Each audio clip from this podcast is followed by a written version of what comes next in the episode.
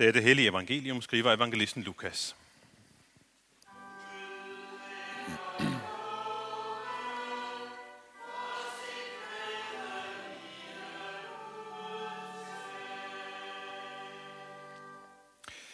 Jesus sagde, og der skal ske tegn i sol og måne og stjerner, og jorden, på jorden skal folkene gribes af angst, rådvilde over havets og brændingens brusen.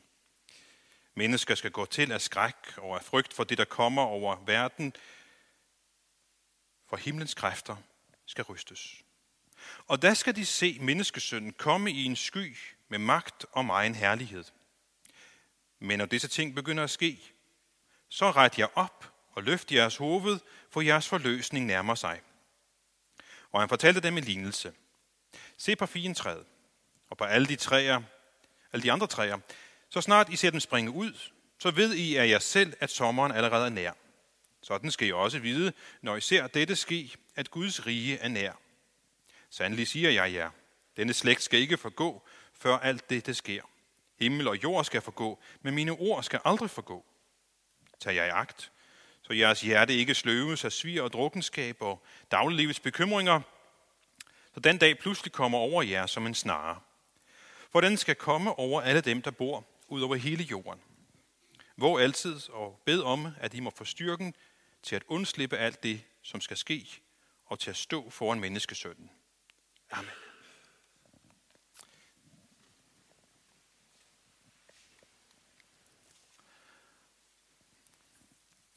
I 1988 begyndte jeg i gymnasiet. Det var på Færøerne, hvor jeg jo kommer fra, og øh, jeg fik en matematiklærer. Jeg skal prøve at se, om vi kan finde et billede af ham. Det er ham her. Hans Ottusen hedder han. En dansker. Der var mange danskere ansat på det gymnasium, jeg gik. Hans Ottosen var en fabelagtig matematiklærer. Og det var forskellige grunde til. Han var fantastisk god til at forklare øh, matematikkens vanskelige regler osv. Men så var der én ting, som jeg tror var en meget stor del af hans pædagogiske succes. Og det var, at vi aldrig kunne vide, om han smed en prøve i hovedet på os. Du hørte det ikke, Ole. Vi gentager. Ja. At vi aldrig kunne vide, Ole, om, når han mødte om morgenen, og øh, vi havde matematik, så kunne vi ikke vide, om han begyndte med at undervise os i noget, eller han begyndte med at sige, værsgo, her har I en prøve. Prøven har indflydelse på jeres årskarakter. Det kunne vi aldrig vide. Vi kunne heller ikke regne det ud. Han advarede os ikke på forhånd, og der var et fuldstændig tilfældig afstand imellem, hvornår prøverne kom. Så vi kunne ikke læne os tilbage og tænke, ah, den der matematikeksamen, det ligger maj eller juni eller sådan noget den stil, så når vi er i september altså. Der behøver vi ikke at stramme os an, det kan vi vente lidt med. Nej, det går ikke hos Hans. For det kunne være midt i september, det kunne være i slutningen af oktober, i begyndelsen af november, midt i december, eller januar, eller hvornår det var. Bums, værsgo, i dag har vi prøve. Godmorgen. Hvad gjorde det ved os? Det gjorde ved os selvfølgelig det, at vi var parat hele tiden. Og vi tænkte, nej, jeg skal i hvert fald have læst den her lektie. Jeg skal i hvert fald have forstået det her problematik, fordi det kunne være, at det var i dag, at der kom en prøve. Vi var parat hele tiden. Og jeg tror, det var en del af hans pædagogiske succes. Tag jer i akt, siger Jesus, så jeres hjerte ikke sløves. Sviger og drukkenskab og dagliglivets bekymringer, så den dag pludselig kommer over jer som en snare, siger Jesus i teksten her. Vær parat. Så Hans Ottesen er et forbillede for mig i den tekst her. Jeg håber også, I kan lære noget af ham. Jeg lærte i hvert fald en masse matematik af ham. Og Jesus, han fortæller også i dag om undergang, om redsel, om de sidste tider, som skal komme, og så kommer han med en lignelse. Han peger på figentræet, og, og de andre træer, siger han, så snart I ser dem springe ud, ved I af jer selv, at sommeren allerede er nær. Sådan skal I også vide, at når I ser dette ske, er Guds rige nær. Hvad er det, Jesus gør her? Jo, man kan sige, at Jesus kobler to ting sammen. Han tager undergangens tegn og kobler sammen med håbets tegn. De to ting kobler han sammen. Og fortæller os, at hvis vi tror på ham, hvis vi håber på ham, hvis vi sætter vores lid til ham, så er der ikke nogen grund til at blive grebet af angst og panik, uanset hvad der sker omkring os. For hvis vi i tro lægger vores liv i hans hænder, så skal vi opdage, ja, så kan vi allerede på nuværende tidspunkt vide, at undergangen ikke er undergang, men overgang til Guds rige. Så undergangen er ikke undergang, men overgang. Så man kan sige, at Jesus han flytter perspektivet for os. Det er som om han siger, når I ser dette ske, så skal I faktisk tænke på dette. I det her tilfælde, når I ser undergangens tegn, så skal I tænke på, at Guds rige er nær. En perspektivforskydning. Sådan fungerer øh, lignelser jo. Det er det, som Jesus gør, når han, han fortæller lignelser. Det er jo nærmest en instruktion i perspektivforskydning. Flytter vort blik, for det er det, han siger, når I ser fintræet, så ved jeg, at sommeren nærmer sig. Og han har lige advaret om det, alle de her frygtelige ting. Men så siger han, med den her lignelse, I skal få øje på noget andet. I skal løfte jeres hoved. Det med at anlægge forskellige perspektiver på tilværelsen, det gør vi jo sådan set øh, hele tiden. Nogle gange så er mit perspektiv, jeg er far over for børnene. Så min rolle, min, mit perspektiv på tilværelsen er mit far-perspektiv. Nogle gange så kan jeg tænke mere i, jeg er borger i Danmark-perspektivet. Og hvis jeg er inde på hospitalet, så er jeg patientperspektiv, ikke sandt? Vi kigger, ser tilværelsen ud fra forskellige perspektiver. Og det er ikke noget problem for os, det er, sådan er det. Men de her nævnte perspektiver, far og øh, samfundsborger og patient osv., det er sådan nogle ganske almindelige jordiske perspektiver. Det, som Jesus vil med dagens evangelium, er blandt andet at åbne vores øjne for et langt større perspektiv. Evighedens, Guds perspektiv. Men se, tror man ikke på Gud, så er det perspektiv fuldstændig lige gyldigt. Fordi det gælder ikke, det giver ikke nogen mening. En ateist, for eksempel, tænker overhovedet ikke på det himmelske perspektiv. Hvorfor skulle han dog det? Det, er, det findes jo ikke. Men med troen på Gud, så åbnes det himmelske evige perspektiv for os. Og så oplever vi den her perspektivforskydning. At hinsides vores meningshorisont, så er der en større meningshorisont. Guds meningshorisont. Og med troen på Gud, så kan vi forstå, så kan vi erkende, at der er en grænse for vores menneskelige indsigt. Men hinsides den grænse, er der en større indsigt. Er der en større magt. Guds indsigt. Guds magt. Og med det perspektiv, med den kristne tro, så kan vi overskride nogle grænser, som vi ellers ikke kan. Nemlig døden som livets grænse, evigheden, som overskrider tidens grænse. Så med troen på Kristus som vores frelser, så kan vi høre disse frygtindgydende tegn, uden at gribes af angst og rådvildhed, men i stedet løfte vores hoved og tænke, ah, forløsningen nærmer sig. Og med det samme perspektiv, så giver Esajas ord mening. Det som Margrethe læste for os. Om at lammet og panteren skal ligge ved siden af hinanden. Ved siden af kidet. Og ulven skal bruge sammen med lammet, sådan var det. Og panteren ligger ved siden af kidet. Og vi kan måske også se det her barn for os, der leger foran hukormens hule. Ud fra det himmelske perspektiv, så giver det mening. Men netop det himmelske og evige perspektiv kommer så ind med en udfordring til os. For det, hvad betyder det så for os? For vores liv. For målene i vores liv. Hvis vi anlægger livet, anskuer livet for et, fra et, øh, et ateistisk perspektiv, så kan man sige, jamen, hvad er så meningen? Jo, det er vel, at jeg skal have et godt liv, jeg skal tjene mange penge, og måske have det hyggeligt sammen med en, en kone og nogle børn og så videre. Det er jo sådan set det, inden der engang bliver sat punktum for mit liv, så ja, der var ikke meget mere øh, af fisk ud af den. Men med det himmelske perspektiv, med troen på Kristus og det himmelske perspektiv, så kommer spørgsmålet, okay, hvad er nu målet med dit liv? Flyder du bare med strømmen og gør som alle de andre? Eller de fleste andre? Jeg er bange for, at mange af os er fristet til ikke selv at føre an i vores liv, men bare acceptere vores liv. Det, som nu sker for os. Men her må vi huske, at livet det er jo ikke en generalprøve. En generalprøve er jo prøven før den virkelige forestilling. Det er jo livet ikke. Livet er den virkelige forestilling, ikke sandt? Vi får ikke en chance mere. Så husk det. Livet er ikke en generalprøve. Hver eneste dag i dit liv og i mit liv er en forberedelse til den næste dag. Så er spørgsmålet, hvad er det, du forbereder? Hvordan forbereder du dig? Hvad er målet? Er det fastlagt eller lidt tilfældigt? Nu skal vi lige se her. Jeg tager en, en bue med her. Og øh, en pil.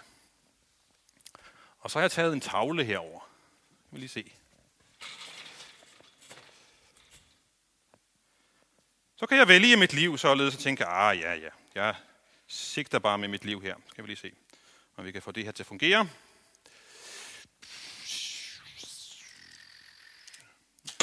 Ah ja, der. Jeg ramte altså der. Det så I.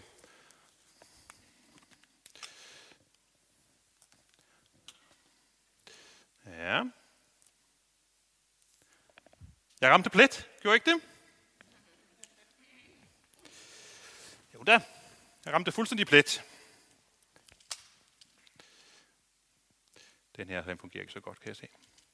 Hmm, nu er det næste morgen. Ah ja. Skal jeg lige fjerne den. Nu ramte jeg sandelig plet igen.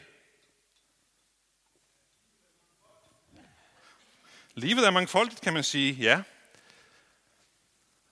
Se, inspirationen til den her lille illustration, den kom fra en vidtighedstegning som jeg lige skal vise jer. Det er en, øh, det hedder Juniper. Jeg se her. It's easy. First you take the shoot arrow, then you just take a paintbrush and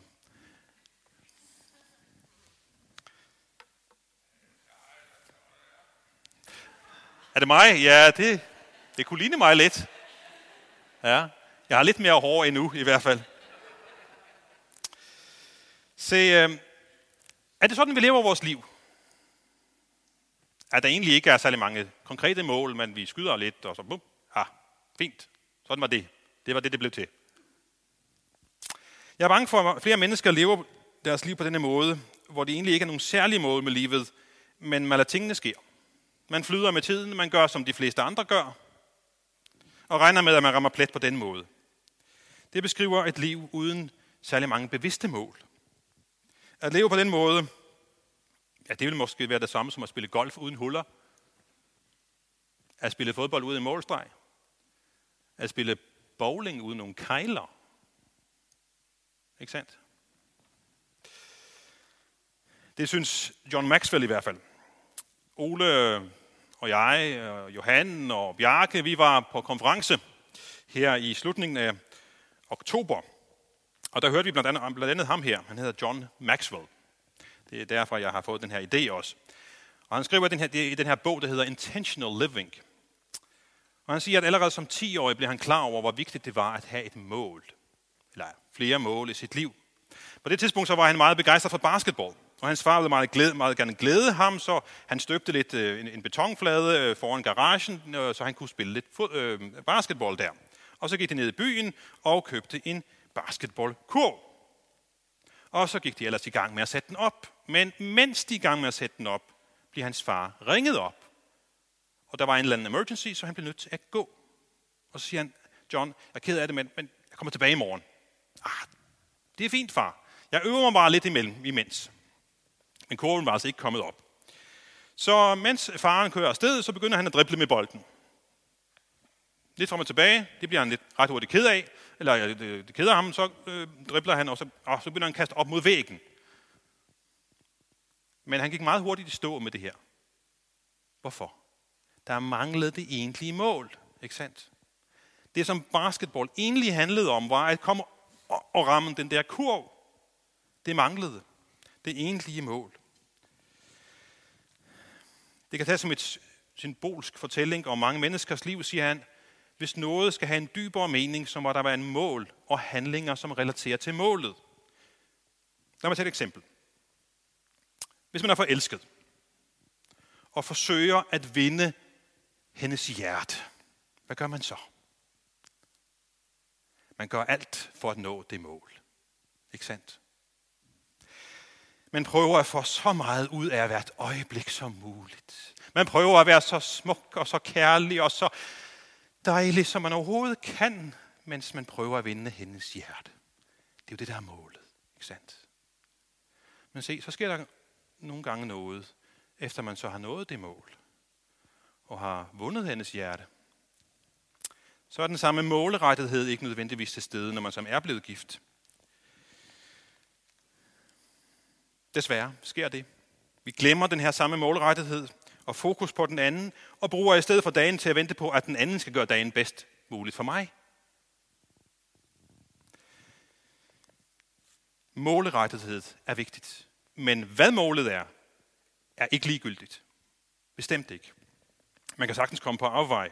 Og det ultimative mål, vi i dag bliver mindet om, det er, at en dag skal himmel og jord forgå. Og alle mennesker skal stå foran menneskesønnen. Det er det, vi netop har bekendt i trosbekendelsen. Vi tror, at Jesus skal komme igen for at dømme levende og døde.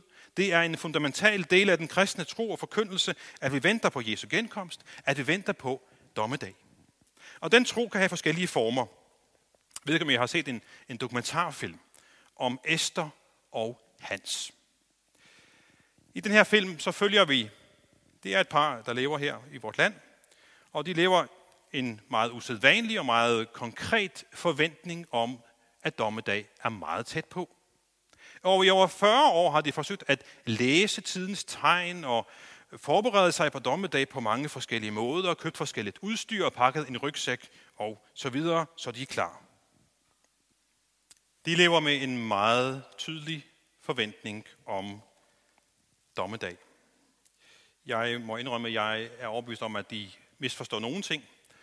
Og øhm, når de går så konkret til værks med at tolke tidens tegn og, øh, og forberede sig på den måde med overlevelsesudstyr osv., jeg har hørt, at filmen øh, skildrer dem meget solidarisk og stille og roligt, og man ser dem også, som I fik indtryk af traileren her, øh, som et ældre ægtepar, som har det meget fint med hinanden, og de glæder sig til det forestående gyldbryllup, men forventningen om den fest er for intet at regne imod det verdensdrama, de venter på og forbereder sig på.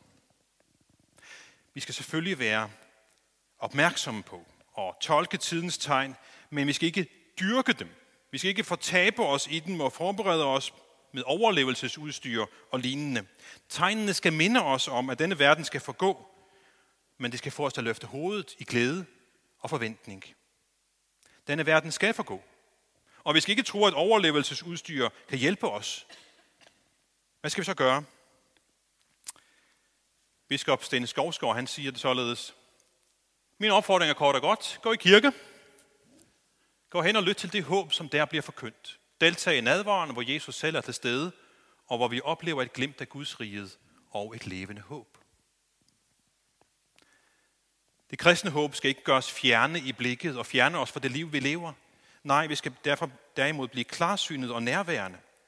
Som Søren Kirkegaard også siger, det gælder om at leve i evigheden og dog høre stueuret slå.